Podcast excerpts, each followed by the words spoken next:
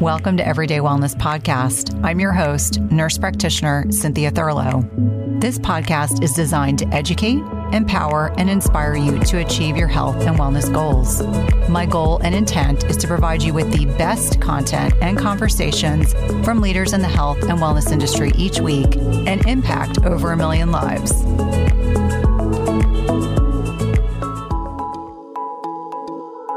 Today, I had the honor to connect with my friend and colleague, Dr. Vincent Pedre. He's the medical director of Pedre Integrative Health and president of Dr. Pedre Wellness. He's also a board certified internist and is also incorporating both a philosophy and practice of Western and Eastern medical traditions. Today, we spoke at length about the gut microbiome and gut health, the power of manifestation, the role of the gut microbiome in the brain, value of elimination diets, as well as why plateaus are not something to be feared. We talked a great deal about the metabolism of certain types of neurotransmitters, as well as the vagus nerve. We discussed circadian biology, the role of fermented foods versus fibrous foods, the need for tapping into the parasympathetic for proper gut microbiome health and digestion, ways to support the gut microbiome in a proactive manner, and his amazing book, The Happy Gut Protocol. I hope you will enjoy this discussion as much as I did. I look forward to having Dr. Pedre back after his next book is completed. Welcome, Dr. Pedre. It's such a pleasure to connect with you outside of our normal kind of social circle that we're in. Yes. What a pleasure to be here with you and really admire all your success. And I'm honored to be on your podcast today. Oh, oh well, thank you. Thank you likewise. But for the benefit of listeners, because I know a bit about your background, what got you so passionate about talking about gut health and the gut microbiome? You've written a book. I know that you're an expert in this area, but for the benefit of listeners, share with us your experiences growing up and how that kind of dovetailed into the niche that you're in right now. Yeah, I mean, I think you can probably relate to this, but as I entered my 30s, I knew there was a book in me. I just didn't know what that book was. And a lot of my book ideas or thoughts were about, you know, what maybe would be of interest to people who read health books and it wasn't until I kind of zeroed in on something that was right under my nose. And I was just ignoring because it's so easy. You know, as Mary Morrissey says, you can't see the picture when you're in the frame. When you're living it, you can't see fully the impact or what's going on. And I had basically been just the typical subject that I talk about in my book. I was a child with horrible constipation, painful bowel movements. And then that was my early years. And then what I remember is going on antibiotics after antibiotics after antibiotics. Every time I had a cold, to the doctor, antibiotics. So I was probably on 20 plus rounds of antibiotics through my teenage years. And as a result, I mean, I can look back now with my functional medicine brain as a gut health expert and understand that the antibiotics cause a dysbiosis that led to leaky gut. And I became sensitive to the two biggest food groups in my, in probably any teenager's diet wheat and dairy. You know, I started my day with cereal with milk. Every day after school, the tradition was my mom picked me up from school. We would stop at Burger King for a vanilla milkshake on the way home from school. Meanwhile, I kept getting sick over and over. The doctors thought, you know, my immune system, maybe I'm not getting enough nutrition. They wanted to put me on, they put me on these horse pill multivitamins, which made no difference because that wasn't the issue. That wasn't the problem. That wasn't why my immune system wasn't working. It's because my gut was a mess as a result of having developed leaky gut. And I was also um, became reactive to other foods that were common in my diet. And so I didn't discover this until I was in my 30s. I made my first initial discovery, and it wasn't like I was being educated on it. It was more kind of like self experimentation and observation when I was in medical school. I wasn't having dairy as much as I had in the years prior. And I noticed that it wasn't as easy for me to get sick. Because before, if I was around somebody that was sick, I was like, you know, I was a hypochondriac, like washing my hands, like because I knew I picked up everything. And that was part of my motivation, I think, for becoming a doctor was like to figure out, like, okay, why do I get sick so often? And how can I hack this? Well, it took me way beyond medical school to get the knowledge, to acquire the knowledge, to really fully understand that the issue wasn't environmental. It wasn't even just my immune system, it was my gut and specifically my gut microbiome and the interaction that occurs in that very unique interface that we call the gut lining or the gut barrier that had been damaged. And as a result, I suffered from weakened immunity, from mental fog, from skin rashes, chronic fatigue, like not being able to recover from, and especially when I went through my medical training and was working 100 hour weeks, you know, we would do a month of 100 hour weeks. And then maybe we would segue into a two week rotation or four week rotation where you were working 50 to 60 hours, you know, so, and it took me like two weeks to recover from those month long, but I was eating pizza and I was eating dumplings and, you know, things that had wheat.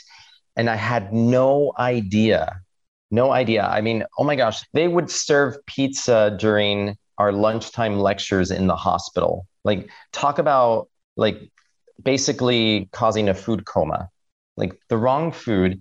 But it's so ingrained into our culture that it's normal to eat a slice of pizza, for example, or to eat a, a piece of bread when you go to a restaurant. It's so normal then when you discover that this just doesn't work with your physiology, you know, you suddenly find yourself going against the grain and facing judgment as a result. And it was really initially my journey of healing my gut, changing how I ate, educating my family on my gut health issues who did not understand. Like my sister, for example, was still offering me a croissant for breakfast six years into me telling her that no, I can't have gluten. Like that's poison for me. It just wasn't clicking for her until her son developed hives. And I diagnosed him with gluten sensitivity as the cause of those hives he took gluten out of the diet and the hives disappeared. When her son got it, she finally understood like, oh, you can't have pasta. like, finally, it took quite a while. And, but I really treasure the journey because as a result, I became really fascinated with gut health, started taking care of patients, like really listening intently when they told me they had gut symptoms or they had gut symptoms and migraines, gut symptoms and asthma, allergies, hives, eczema, you know, and I or autoimmune disease. And I started looking at all the interrelationships between what patients presented with, what happened if we worked on their gut, what other things improved that were unexpected. Like suddenly your mind is clear, or now you have more energy than ever. For me, it was, I was working 12 hour days in my clinic. And you know, as a health practitioner, the patient at the end of the day doesn't care that you're tired. You need to be as on and as fresh for that last patient of the day as you were at the beginning of the day. And when I was eating wheat, gluten, and dairy, I was not. I was dying for a nap. I could have taken a one hour nap somewhere in the afternoon. And it was a struggle to get through the day. And when I started healing my gut, I suddenly had this burst of energy. And I realized I did it first as an experiment for myself, thinking, you know, let me, and I do this with people too, you know, because sometimes if I tell them, no, you're not going to be able to eat wheat for the rest of your life, like, oh my God, like they're going to look at me like a deer caught in the headlights. So I did it for myself too. I'm like, I'm going to do this for a month. Let's see how I feel in a month. I was feeling better within two weeks. So at the month, I thought, you know, I'm going to do this for another two months. So I went to three months. Then at that point, I decided, you know, one of the best ways to evaluate food reactions is one to be really tuned into your body, to really understand how you're feeling before you eat and how you feel within minutes of eating or within an hour, two hours later, and to really become a student of yourself. And this is what I try to teach people is, you know, I try to teach them to be their own doctor, to really become intuitive about their eating and to really listen to their bodies. So at three months, we go to brunch and I decide, you know, I love rye bread. So I'm going to have a side of rye toast with brunch. I've avoided gluten now for three months. You know, maybe I'm fine now. Maybe I can have gluten. Within minutes, I kid you not, within like 10 minutes, I develop a rash on the inside of my wrist, very faint. So if you're not observant, you would miss it. But I noticed as I was eating that I started feeling itchy on the inside of my wrist. And, you know, I just was curious as a scientist, you know, observing, I'm like, hmm, okay, this is strange. I'm going to avoid gluten for another three months. I made a decision. At six months, tested it again, same thing. I had never had this when I was eating wheat gluten before. And people ask me, like, oh no, like now I became more sensitive. Now I'm having these new symptoms. No, you have created such a blank slate that your body can give you an immediate feedback. And it might come in a way that you never had before. I never had itching or rash on the inside of my wrist, but now I've seen it twice. So now you see a pattern. So that's one of the things, you know, I try to teach people is be observant of your body, look for patterns. Also understand that the body is not black and white. So the pattern may not always appear every single time because your body's not the same body day to day. You know, some days it might be a little more reactive than others. But overall, you've got to look at the pattern, and that's how you understand how your body is interacting with food and how it affects your body. And so I became really fascinated with the gut and started working with patients on their gut health issues. And they would refer a family member, they would refer a job colleague, they would refer a friend. And before I knew it, I was, you know, I kind of used Dr. Mark Hyman's phrase. I became an accidental gut expert because I wasn't planning on it.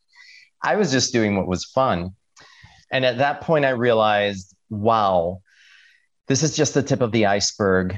So many people, and we can go into the why, are coming up now with gut issues that maybe didn't have them 10, 20, 30 years ago. Well, now we're we're this is years later, so now we're talking several decades. And they don't know what to do. They're lost and they need guidance. And that was the inspiration for writing my book, Happy Gut, after years of having having figured out that what I thought for myself was going to be a life sentence to just accepting, all right, Vincent, you've got a sensitive stomach, sensitive gut. Yeah, sometimes you'll go out to dinner, you're not going to feel so good. You might have to run to the bathroom during dinner. Like, this is just my matrix, my body composition. And I found that that wasn't the truth. I was eating the wrong foods. When I changed my diet, rebalanced my gut microbiome, healed my leaky gut, and I was able to become a real normal person and not have all these gut issues. Now, you ask my sister, she might disagree because she one time commented, We went to an Italian restaurant out of all places which of course for someone who can't eat gluten limits your choices. And she looked at me and she's like you have eating issues. I'm like no i eat a lot of what i know is good for my body and i don't eat anything that i know is bad for me you know with exceptions you know because i like sweets once in a while but you know what i'm saying that i think so what started as an experiment became a lifestyle and then became my life passion.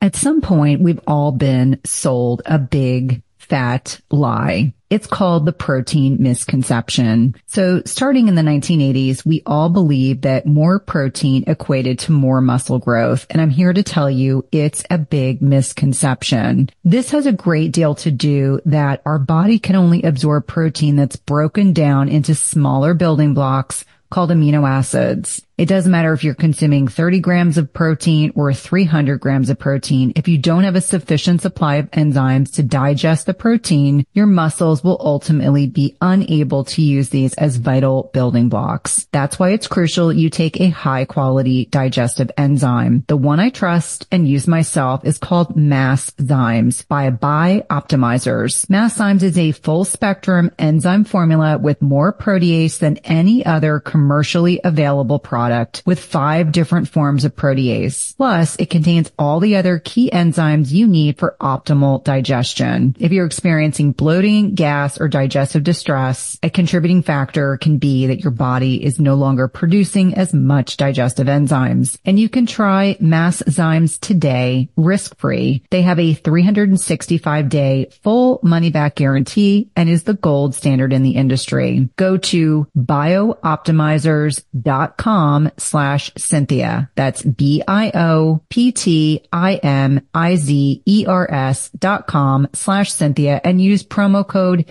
Cynthia 10 for 10% off of any order. Again, that's promo code Cynthia 10 for 10% off any order. Have you guys heard about a bioactive whole food on the market with 5,000 published research studies backing it? When my oldest son needed to go on antibiotics a few months ago, I discovered Armra colostrum and the benefits for him and his recovery from being on antibiotics have been instrumental in me now recommending this to my dairy non-sensitive patients and clients. Armra's colostrum strengthens immunity, ignites metabolism, fortifies gut health, promotes hair growth and skin radiance, and powers fitness, performance, and recovery. My son has mentioned to me over and over again how great his gut feels, how he has improved his digestion and gut function as well. Colostrum is a rich, exclusive source of immunoglobulins or antibodies that optimize our immune defense even during cold and flu season. And we know the mucosal barriers house over 80% of our body's immune cells, including including the antibodies IgG and sIgA. And these immunoglobulins bind and intercept harmful particles like viruses, bacteria, and toxins, blocking them from crossing into the barriers into our bloodstream. And Armra's colostrum contains the highest levels of sIgA and IgG to ensure your most fortified first line of protection. It's sustainably sourced, and it's important to know that you want to mix colostrum only with cold liquids or foods or dry scoop it into your mouth. This is also great for the oral microbiome. And we've worked out a special offer for my everyday wellness community where you can receive 15% off your first order. Go to try armra.com slash Cynthia15 or enter Cynthia15 to get 15% off your first order. That's T-R-Y-A-R-M-R-A dot com slash Cynthia15. You definitely want to check it out. I think it's really interesting how our own personal experiences, the power of the N of one, can be so profoundly impactful. And I think most of the listeners know that I was treated for Lyme in my 20s. I had the classic bullseye rash. I always say there was a doctor in the student health clinic who probably saved my life by diagnosing me properly. And I didn't realize that the antibiotics I went on to treat Lyme appropriately then would create leaky gut, which then led to psoriasis. And it was probably five years later, I was talking to an integrative medicine doc. And, and back in my 30s, there weren't as many of them as there are now. And she said, Well, you realize why you have psoriasis, right? And so she started connecting all those dots for me. And I said, Well, let's do an experiment. I'm going to go gluten free and I'm going to heal my gut. And so I went gluten free my dermatologist can corroborate all of this. She kept saying, I cannot believe how severe your psoriasis was. And now you have none. And I haven't needed to be on steroids or anything for more than 10 years. And so I think for listeners, understanding that foods that seem fairly benign in the wrong person, like you had been on antibiotics, I had been a couple rounds of antibiotics, not a lot, but enough that it had created this hyperpermeability of the small intestine and then led to these sensitivities, which to this day I've remained gluten free because I think it's so important for me to not eat gluten. But let's talk a little bit I, about. I want to also, can I mention one sure. thing about that, uh, which I think is relevant? Is a lot of people go on, you know, gluten free experiments and they do it for a month and they think, oh, I don't feel completely better. I'm just going to go back to eating gluten what I learned from myself and also th- through seeing patients is that the level of healing that I felt at three months was not as great as six months and was not as great as a year. And it really surprised me because it wasn't always linear. It was like sometimes there was just a sudden, there was one month where suddenly I just felt a quantum change and realized, wow, it really does take a you know dedication but also a bit of faith that because there were moments during that time where things just seemed to flatline and you think i'm not going to get better. And i was just reading a post by a friend who had gone gluten free and they were saying that it took two or three months of not losing weight on a gluten free diet before their body finally reduced inflammation enough and then the weight just started dropping. You know and i think about that because a lot of people they don't have the patience to continue. You know when can you imagine if you're at 3 months and you haven't seen results yet? Like well why am i going to continue this? But we understand now that gluten increases gut permeability across the board for people who are normal people who are celiac and people who are um, non-celiac but gluten sensitive. So it takes a while for the body to unravel that inflammation and to process all of those metabolites that can hang out, hang around. So because you said that, and I was thinking of, you know, even your own journey going gluten free, it's not, I'm sure that you weren't free of psoriasis one month after you went gluten free. No. And I think it's important, you know, we have this society that is very focused on instant gratification. So being patient, understanding that even if you're not seeing scale victories, if you want to refer to it as that, that there's a lot of profoundly powerful things that are happening under the hood, if you will, and trusting in the process. Because I was just talking to a young woman, we had done a, a GI map, and you know, I was looking at her anti-gliadin antibodies, and we were talking about the significance of that and, and why hers were high, and explaining to her that I don't want you eating glu- gluten and I don't want you having grains because there's this issue with cross contamination. And we already know you've provoked an immune response. And she said, I never realized why it was so important to be mindful of foods that we introduce into our diets that we think of as being so benign and how many people are listening and perhaps they're a little disconnected from their bodies perhaps they're not as intuitive yet and that's something that we can absolutely talk about but leaning into that intuition that the body's trying to tell us because i think even for myself even though i retrospectively think about well yeah i got some i would get bloated maybe when i had gluten. But much to your point working in a healthcare setting where there's pizza and pastries and donuts i mean i trained in baltimore and that's like krispy kreme heaven there. I'm not a donut person per se but I mean, any break room I was ever in, if I worked overnights in the ER or for cardiology, there was always a proliferation of highly processed, hyper palatable gluten containing goodies just about everywhere you went. And because we were at work, I think a lot of people thought of it as being very benign. So I appreciate you kind of interjecting that a very important point. I mean, I mean even if you think of the old Roman emperors like Julius Caesar, his thing was he gave bread to the people. What does bread do? It makes you docile. You know, mm-hmm. the gluten gets converted into gluteomorphins, morphine like compounds. They go to the brain and just make you feel relaxed, make you feel sleepy. So even back then, I think they realized that it was a means of control. Yeah. Oh, but absolutely. it does, it modifies what's happening inside the body. Mm-hmm. Oh, absolutely. So, for the benefit of, of, people that may not be as familiarized with the gut microbiome and, and talking about this bi directional communication that goes on between our gut and our brain and how it's so profoundly impactful. You know, there was a recent study that just came out. I don't have it in front of me, but it was talking about the fact that you know, we're looking at neurotransmitters that the bulk of them are actually comprised in the gut microbiome as opposed to our brains. And yet all these antidepressants, et cetera, are largely not as impactful as they could be because we've been looking at the wrong focus. So really the gut is far more important than, you know, certainly during my training, probably during your training as well. I think about it very differently now. So let's talk a little bit about the gut microbiome, the importance of it, what the role is, and really thinking about, you know, food is mood. So we talk about that. What does that mean? And really explaining to people that if we're eating a nutrient dense whole foods diet, we are less likely to have issues with you know promoting and producing healthy neurotransmitters mood disorders etc I think one fascinating piece of information or or way to look at it, which I think is quite interesting, is that our unicellular gut bacteria produce neurotransmitters as byproducts of metabolism and release them. So, like serotonin, for example. And neurotransmitters are meant to, you know, stimulate nerve impulses nerve cells that are then communicating to other cells. And I mean, I'm sure that bacteria probably have some cross communication that happens.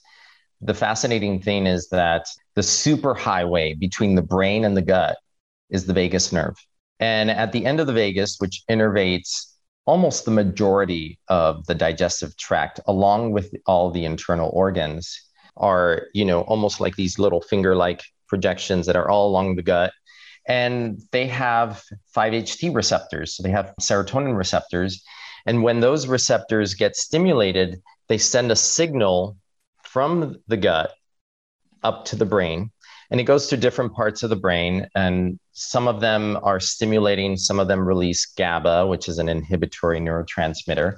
So it's controlling, it's kind of, it's giving your brain feedback on what's happening in the periphery. Another really fascinating tidbit of information is that there are more enteric neural connections, so enteric meaning in the gut, than they are in the brain. And that I think speaks to the fact that when we talk about intuition, we talk about gut feelings, your gut intuition. The gut is, it's not only digesting food, it's digesting information and it's giving that read back to your brain.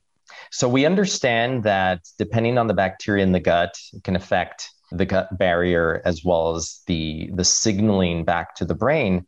And one interesting study found that fermented foods, ferments, can help increase, in a sense, vagal tone. And it's really fascinating because we talk about, you know, what's going to create a healthy gut microbiome so that you can have a healthy gut brain axis and blood brain barrier because when your your gut becomes leaky the protected circulation to the brain also becomes leaky and then the brain is subject to all sorts of uh, potential toxins and toxicity which can affect it in many different ways especially coming from the gut there's something called endotoxin which is also known as LPS. You might hear it as lipopolysaccharide. It's released by gram negative bacteria, type of bacteria. There's gram negative, gram positive bacteria in the gut. And that gets absorbed. You're going to get more an influx of endotoxin if your gut is leaky.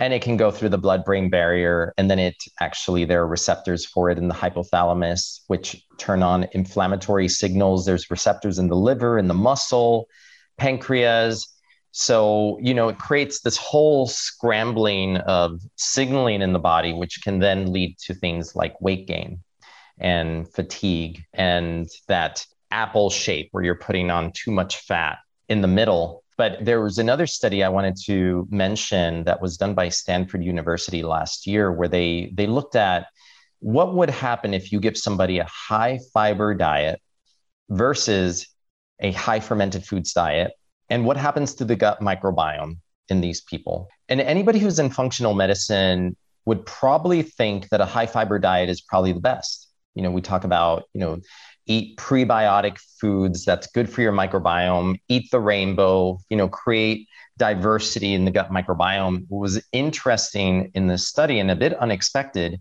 is that fiber still important and good served as a way to modulate the immune response of the person.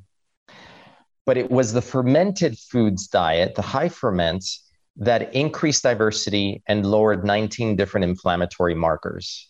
So it's a bit backwards from what we were thinking. And I think what can explain this is the crosstalk and cross feeding that happens between uh, probiotic bacteria in the gut microbiome. So even though a, a fermented food like a kefir, a yogurt, it's not going to have a huge amount of different strains of bacteria, and it might just have a lactobacillus. But that lactobacillus creates postbiotic products, metabolites that feed bifidobacterium. So they help actually, they go into the gut and they help increase the population of other good bacteria.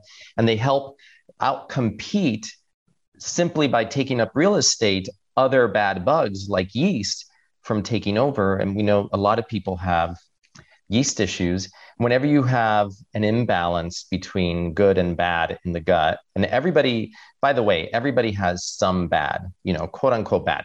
It's part of the makeup and i think it actually is part of the way that the gut is able to be healthy is to have this diversity. So everybody's going to have about 10 to 15% quote unquote bad bacteria.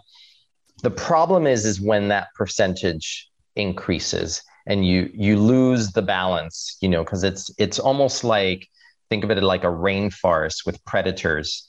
Um, but a rainforest is in perfect balance right? Until something goes out of balance you know if you have too many predators then um, it loses its balance. You know they've seen this like in yellowstone park when they i guess they were trying to get rid of the wolves Mm-hmm. And they mm-hmm. found that by removing the wolves, which were predators, that it actually then allowed other animals to overtake and it caused soil erosion and all this stuff. And then the beavers were affected. So, and you would have never thought that wolves serve this very important purpose in this entire ecosystem. And it's the same in the gut. We have a very complex ecosystem. I dare to say that the gut microbiome is the most complex ecosystem on the planet with 100 trillion different bacteria of, comprising 500 to 1,000 species. I mean, if you think about it, there's only 400 billion stars in the Milky Way galaxy. So 100 billion bacteria in your gut. It's like you're carrying a galaxy inside your gut.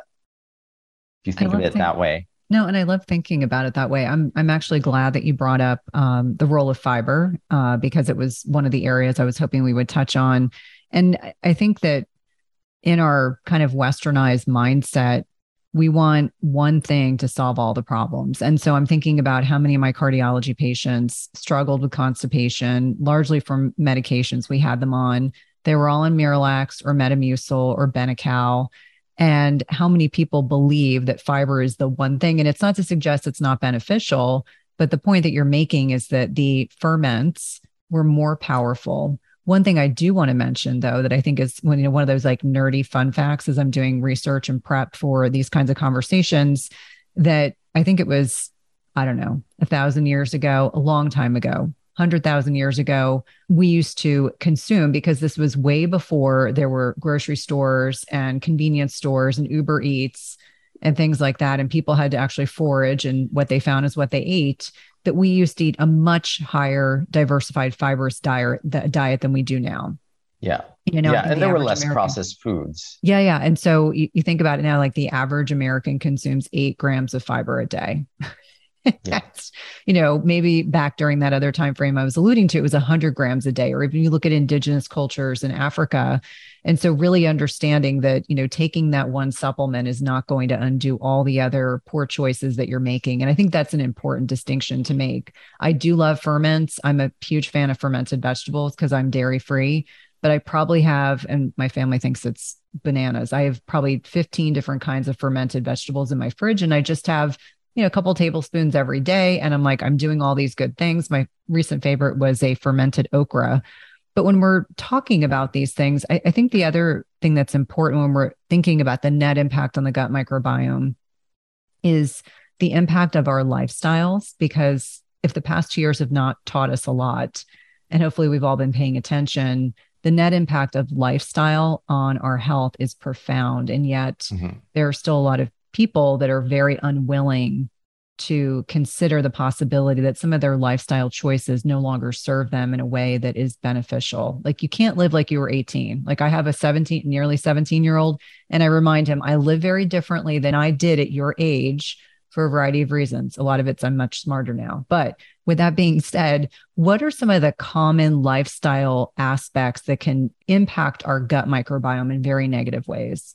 Yeah, I'll start by saying that you cannot out diet and out supplement a stressed out type A lifestyle, you know, that doesn't have a stop button. And that's something that has been an emphasis in in what I've taught, what I wrote about in my first book, Happy Gut, and what I'm writing about in my second book. Because over the years, I, you know, I have the privilege of working with so many patients healing their gut issues and really refining diet, using the right types of supplements, probiotics, um, you know, powders to help with uh, gut lining support for leaky gut. And what I noticed is that you can't fully heal the gut if you do not get the body into more of a parasympathetic state. And it ties into, and parasympathetic meaning rest and digest, like relax and it really ties into vagal tone. And a lot of people walking around in this fast paced world, especially pre pandemic world, were running really fast, not getting enough sleep, not allowing enough time for relaxation, for enjoyment.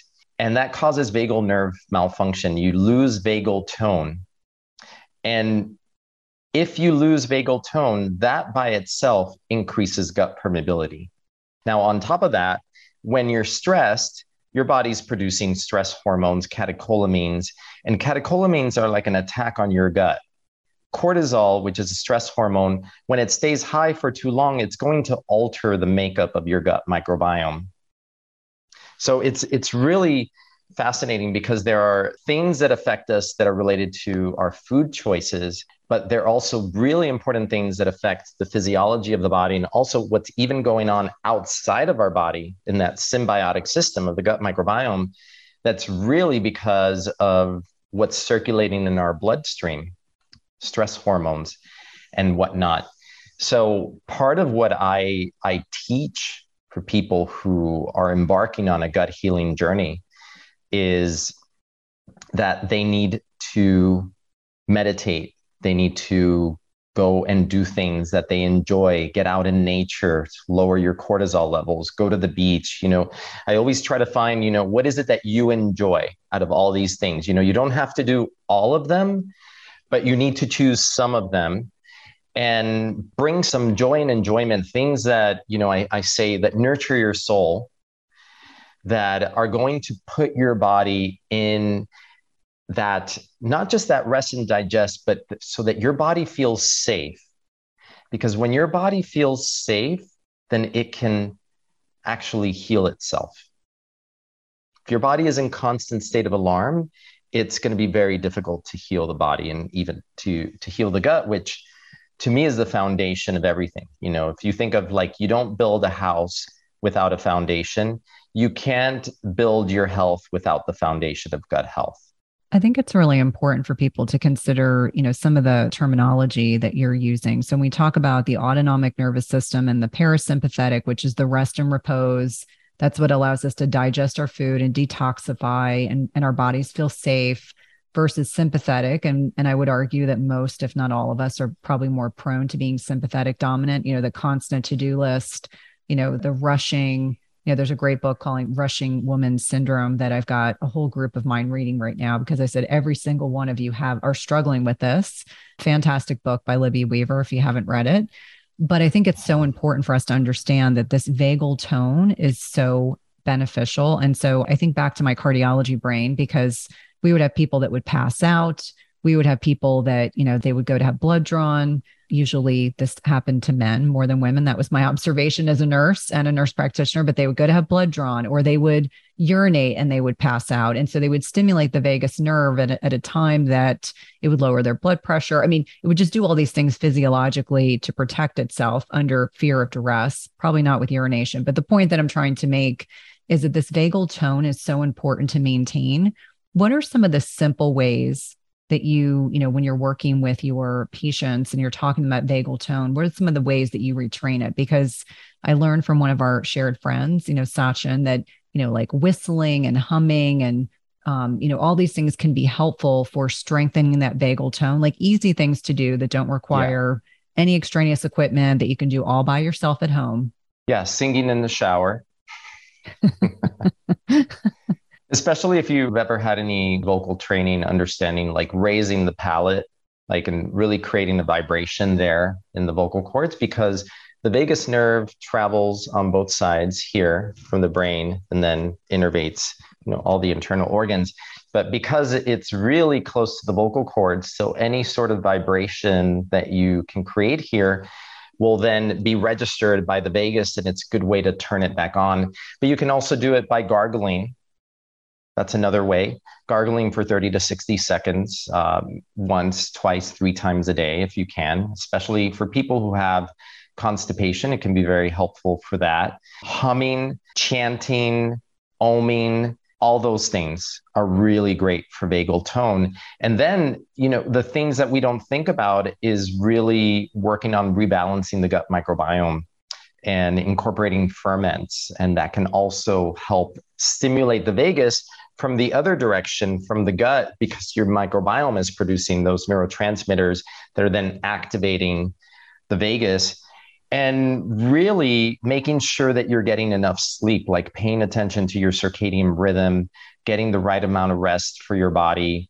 and bringing enjoyment into your life. Like you just said, like not feeling like you're rushing everywhere, not being in a state of alarm. And some of that just requires just very slight modifications in the way that you do things. You know, when I was younger, I don't know why I like this, but I didn't like waiting at the airport. So I would leave at the last minute possible, but then stressed if there was traffic, if I was going to make it on time, then running to the gate, and then getting on the plane right as they're boarding. And as I got older, I realized okay, that creates an internal state that is extremely uncomfortable why not just replan, a little more planning, leave earlier? Okay, it's fine if you have to wait when you get to the airport. You can just relax, you know, listen to a book, read, whatever it is. But I think a lot of people, they don't do that executive level planning for their lives. So they're constantly trying to catch up. Whereas if all they did was do just a few little modifications, they can actually then create a greater state of relaxation within their bodies just by modifying the way that they approach life and appointments and things like that. Mighty Maca is a superfood drink mix full of 30 plus natural ingredients, and it was formulated by Dr. Anna Cabeca during her healing journey. Mighty Maca Plus ingredients, which include nourishing ingredients like organic maca powder, turmeric, quercetin, broccoli, parsley, trans resveratrol, pomegranate extract, and more were carefully selected for immune support to sustain energy, provide mental clarity, and improve recovery. It also tastes delicious. It supports healthy detoxification and alkalinity in the body, balances hormones, fights free radicals, and neutralizes lactic acid, all while increasing your energy and vitality. It helps improve your digestion and reignites your libido. It's a powerful superfood drink mix that needs to be part of your daily routine. And Dr. Anna is offering my listeners 10% off your first purchase by using the link dranna.com slash Cynthia. That's 10% off your first per, that's 10% off your first purchase by using the link dranna.com slash Cynthia. It's delicious and nutritious. Do you find yourself struggling to get a good night's sleep?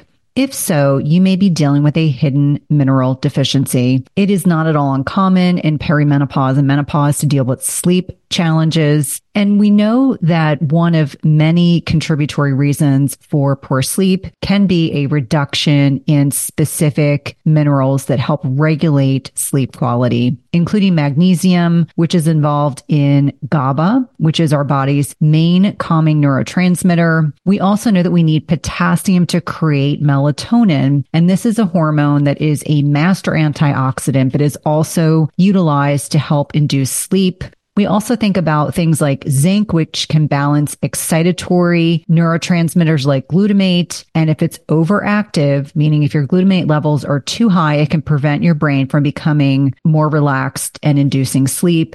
And lastly, selenium increases both our deep sleep and sleep duration. All these minerals matter a lot for sleep and any imbalances or deficits can have a major impact on the quality of sleep you get each night. And that's why I love Beam Minerals. They offer a full spectrum mineral supplement that gives you every essential mineral your body needs in the right doses, all in a highly absorbable liquid form. All you do is take a shot of Beam Minerals about an hour before bed. Don't worry, it tastes like water and you'll replenish all of your body's minerals in about 30 seconds and give your brain what it needs for deep restorative sleep. I've been using this product over the last several months. I've really been impressed with the improvement in my sleep metrics, which I like to share on social media with my followers. And if you want a simple way to improve your sleep, head over to www.beamminerals.com and use code Cynthia for 20% off your first order. That's www.beamminerals.com and use code Cynthia for 20% off your first order. I'm laughing because I recently had a conversation with my husband who likes to get to the airport at the very last minute. And I'm completely the opposite. I'm like, I'd rather wait on the other side. I'd rather, you know, open, get my book out, listen to an audible book. But I think there's a message in there that we can kind of rewrite patterns. And I think this is important. I think we've been through a very stressful last two years. And I think for many of us, we have changed the way that we live our lives on purpose because we found out th- certain things were no longer serving us. We picked up and left a very big city to go to a much smaller city. We have a lot less stress, a lot less traffic. Everyone here is friendly. That's obviously beneficial. It's good for the parasympathetic, the autonomic nervous system.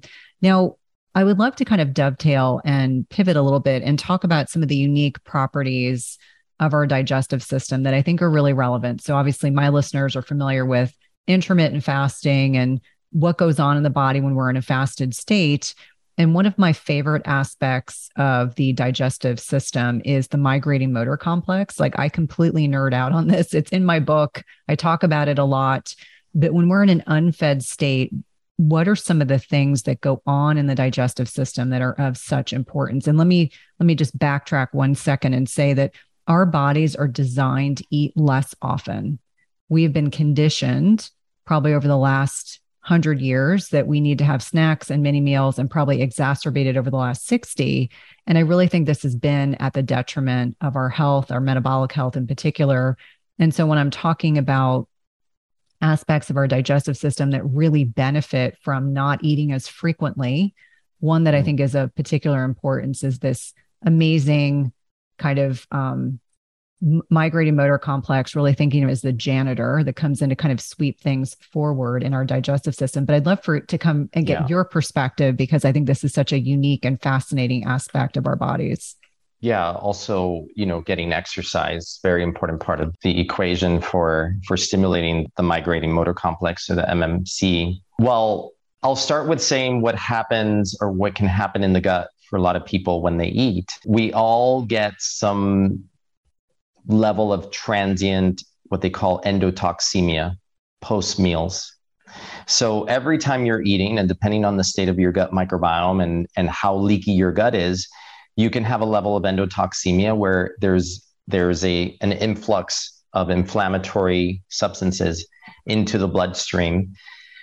And that's what can happen while you're eating. So why fasting is so beneficial, one of the reasons is it lowers inflammatory signals coming from the gut. It also allows time for the gut lining to repair itself. You know, if you're constantly you know, bombarding that lining with work, with having to break things down to digest food, you're not giving it the time it also needs to repair itself and for those the proteins and the structure and the interconnections between the cells that tie junctions to make sure that they're repaired and that they're functioning properly. And that's part of the work that happens when the gut is in the fasted state. I think it's really important. The other thing is that is, I think a lot of people don't realize this, but there is a circadian rhythm to your gut microbiome. You're controlling that circadian rhythm primarily by when you feed. But if you're feeding constantly or haphazardly, and there's, you know, so one day you eat at 9 a.m., then you eat at 1, then the next day you eat at 10, then you eat again at 12, you're messing up that circadian signaling in the gut, which is actually controlling the circadian rhythm of your gut microbiome and um, influencing the type of bacteria that are metabolically active at different times of day. And I think that is a really underappreciated aspect of the gut. And I thought this was really fascinating. I think you'll find this study fascinating. So they did this in Israel. They took mice they basically simulated flying from Israel to San Francisco, then returning in three days. And they wanted to see what happens with the gut microbiome with these circadian rhythm disturbances. And what was really interesting is that the gut microbiome shifted because of these disturbances to a microbiome that would scramble insulin signaling was causing weight gain you know and then you know i read that study and i started thinking about my patients who travel overseas and they can't lose weight. And they're wondering you know they're trying to do everything right and i realized you could do everything right but if you're scrambling your circadian rhythm on a constant basis it actually turns your microbiome against you and it makes it into a microbiome that can then lead to weight gain as a result. That's scary and unfortunate. I think for anyone who's listening, you know, the circadian biology and looking at these internal clocks that we have in our guts, and we're talking about insulin sensitivity and how that shifts and changes throughout the day. Not to mention, depending on where someone is in their life stages, that can also be impactful that you may lose some insulin sensitivity as women, as an example, are heading into perimenopause and menopause. Really, literally, food for thought when you're working with patients that are doing a lot of bi-coastal travel or they're traveling overseas, what are some of the things that you can do to help lessen the likelihood that you will impact your gut microbiome in a way that you start becoming weight loss resistant? You start to struggle with that aspect because for a lot of listeners, weight loss resistance is a big focus. And so I'm sure their ears probably pricked up when they heard that. Yeah. I mean, first, hydration very important. People get very dehydrated on flights. And the number one thing that happens with flying is constipation for a lot of people. And when you're constipated, you're not getting rid of toxins. So if you want to lose weight, constipation is the enemy of weight loss. You do not want to be constipated. You want to be moving things. And a lot of people have to be careful for those liquid calories because you fly, then maybe a lot of my patients might end up in business class because they're flying for you know their work is flying them and then it's very tempting to have a glass of wine then have another one then have another one and airplane food so the hacks that i tell people are if you can fast on a flight while making sure to drink plenty of fluids if you're not fasting bring your own snacks you know, watch out for the traps, the snack traps on airplanes, the chips, the granola bars, the cookies. They're all loaded with sugar. They're all or metabolized into sugar. They're going to make you hungrier. They're going to make you want to eat more. And you also have to be careful with like, you know, when you're traveling, I think if you're still, let's say you're trying to eat three meals a day, that can easily get messed up and your eating times can get messed up so trying to kind of stick to your eating times, even when you're flying, especially cross country, I think is really important. Or fasting and just having, you know, drinking plenty of water on the flight. Those are some of my hacks. I think it's really tough when you're flying against the clock, you know, from west to east, especially on those night flights where they feed you. And then the next thing you do is you're supposed to go to sleep. So, again, for that, I think it's better eat at your normal time and do your overnight fast. For anybody who's a gut patient, I try to aim for at least a 12 hour overnight fast. Um, I know there's a lot of different permutations, which you talk about on intermittent fasting. But I say for the minimum for gut health, 12 hours is really good. And also to remember that you should fast between meals as well to give your gut a chance to recover and for the food to move down the gut. One thing I wanted to mention is that there are certain types of bifidobacteria that are often found in probiotics that signal the gut and actually stimulate peristalsis. So it's also it's not the gut microbiome is involved in so many things. And you know so you mentioned earlier like if someone's constipated they say eat more fiber. And when you were saying that i was thinking well but the gut microbiome also helps with peristalsis with the movement of the gut so you have to think like not just fiber fermented foods maybe probiotic. You want to make sure that you're not and i think this is the danger with some people out there is that they come out and they're like fiber is the cure all like eat fiber that'll fix everything or don't eat lectins that's going to fix everything. And my approach is a bit more balanced and nuanced based on what i've learned about the gut and the gut microbiome. And really it's about having a variety of things yes americans don't eat enough fiber like you said, eight grams, eight ten grams. We should be getting 25 to 35 grams. Indigenous people are getting around 50 grams per day of fiber. Um, so we're really behind. Right before I went on, or right before the pandemic started, I actually had the opportunity to go to Africa and stay for three days and two nights with the Hadza, the hunter gatherer tribe in Tanzania. And we went hunting with them. We went foraging with them in the forest. We we we found honey inside a tree. Like there's these honeybees that actually create the honeycomb inside the bark and cut it open and we ate we had the honey there out on the field. We found tubers in the ground that they eat, really great source of fiber. And the amazing thing why I was so fascinated with them and, and jumped on the opportunity to go on this trip was because they've studied their gut microbiome and diversity of the gut microbiome. And it's quite diverse, even though they're not really eating the rainbow. They don't eat the rainbow. They do eat a lot of fiber. They do get exposed to a very broad microbiome because they don't have the level of hygiene that we do.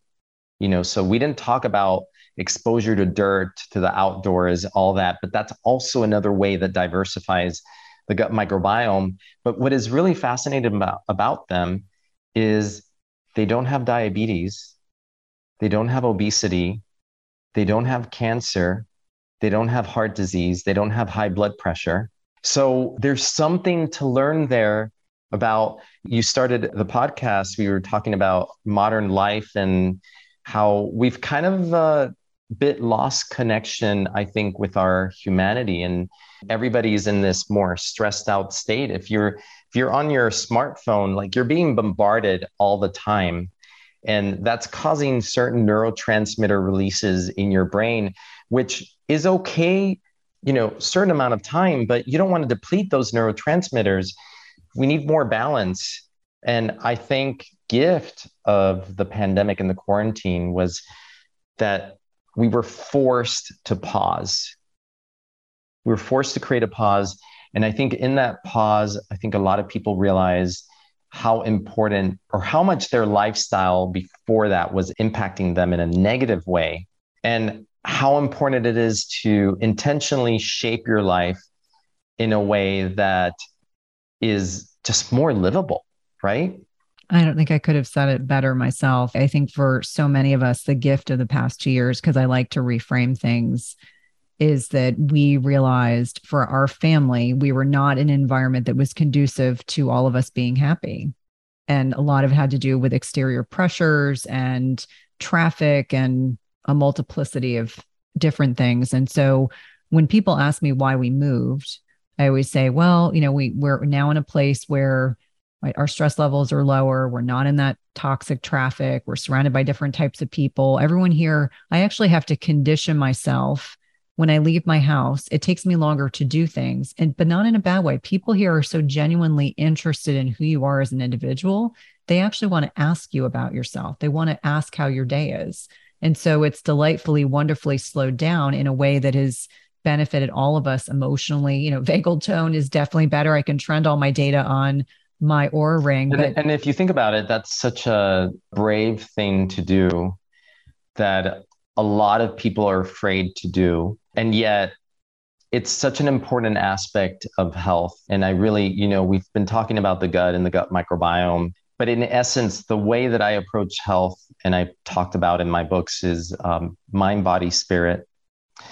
And I think it's really important to realize that your surroundings also affect your state of health. So I've sat in a room with a patient and talked to them about their job and how much they hate it and how they dislike their boss, and then talked about plan on how they're going to find a new job that they really love.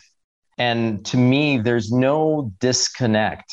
You know, I know I'm a doctor, I'm not a career counselor, but and i'm not telling people you know i tell them don't go quit your job. But but let's talk about how you can manifest the job that allows you to live in a way that's more congruent with the lifestyle that you want. And a lot of times when i've done that either things because they shift seem things suddenly get better at their work or they actually start believing and they go and they manifest that job that they thought was not a reality. And then all of these other health issues, including gut issues, get better because now they're more relaxed, they're happier in their lives. So I don't see, for me, it's all a continuum our outside environment, how that affects us, our internal world, the gut microbiome. I mean, it's our biggest inside outside world, you know, inside our gut. So I think it's very important for anybody listening that you know we are we're not just what we eat what we breathe what we touch. We're also affected by our, our environment by our surroundings by the our work environment. And if it's not working for you find a way to choose what does. Well that's so beautifully stated please let the listeners know how to connect with you, how to get your amazing book, what types of testing they need to be asking and advocating for, or even connecting with you and your team to work with you directly. Thank you. Yeah, I'm very active on Instagram, as you know. So at Dr. Pedre, post a lot of free content there to educate and inform and empower people on how they can live healthier lives through the foundation of gut health. They can go to my website to learn more about me, happygutlife.com.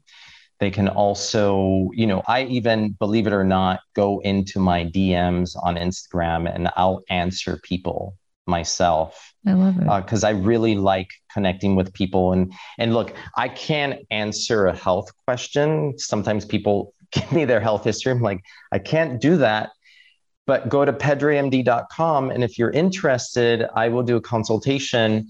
Um, we take limited people because we really want people who are ready and dedicated and willing to make the changes that are going to make a positive impact in their lives. But honestly you know just as i'm sure you feel you you did with your book i put my wisdom and a lot of what it's almost like having a consultation with me reading my book. And in my book, I actually have a section that I think is really powerful because I wanted to empower people and I tell them, look, take this to your doctor. I have symptoms and the types of functional tests that you should think about if you have these symptoms. Because there's so many things that we don't think are gut related, like I talked about hives, migraines, asthma, allergies, skin rashes, autoimmune disease, neurological disease, these things are rooted in gut health as well, but they may not present. You may not even have any gut issues. You might be presenting with joint pains and be diagnosed with an autoimmune rheumatological disorder, but not realize that the real issue is dysbiosis, parasites, leaky gut. and maybe yeast overgrowth. And if you fix the foundation, which I have done for people, then miraculously the other things get better. So I put that into my book, and there's a guide on what tests to do. And for anybody who would love my tips, I can give you my link for my top 10 tips that you can put in the show notes for people to download. My top 10 tips for a healthy, happy gut. And it's really kind of like the cliff notes to my book. Perfect. Well, I look forward to connecting with you again and hearing more about this current book that you're working on. I'm really excited. It's going to be a very different book. It's still on gut health, but it's probably one of the few, I don't know many books that are based on a quiz and the quiz personalizes the plan to you. So basically, recognizing that not every gut patient is the same. And so I wanted to create something that was tailored depending on the level of gut dysfunction. So I'm really excited. It was a huge undertaking and it's going to come out next year. Oh, that's exciting. We'll definitely have to have you back because, as I said, I, I haven't had enough gut health experts, and obviously today this conversation. And I, I feel like we just like no, we, exactly. We're, we're, just the tip of the iceberg. There's so much more that we could talk about. Well, and I, the I irony really appreciate is, it. No, no, and the irony is, as we were talking, I was like, I have five pages of notes. Like my listeners know, I really prepare, and I was literally like shit, like circling one thing we touched on on one page, one on another. I'm like, there's so much that we could talk about. So having you back again will, of course, be a pleasure. Thank you. Yeah, this was uh, great to be here, and thank you for a, a engaging conversation. awesome. If you love this podcast episode, please leave a rating and review, subscribe, and tell a friend.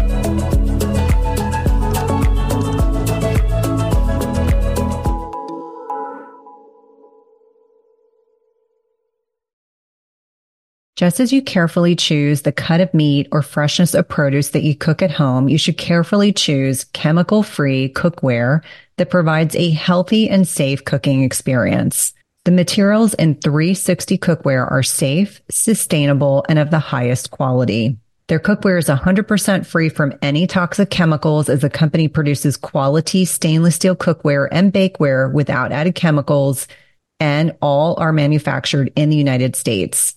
It's also the leading manufacturer that equips kitchens with cookware and bakeware that are free of all of the toxic chemicals and coatings, including PFAS, Teflon, and ceramic. And the best thing is that when used properly, the product's construction provides nonstick properties in a product that can be passed down through generations. Go to www.360cookware.com and use code Cynthia20 for 20% off your first order. Again, that's 360cookware.com and use code Cynthia20 for 20% off your first order. We've been using their products over the last several months and have really been pleased with not only the durability, but ease of cleanliness.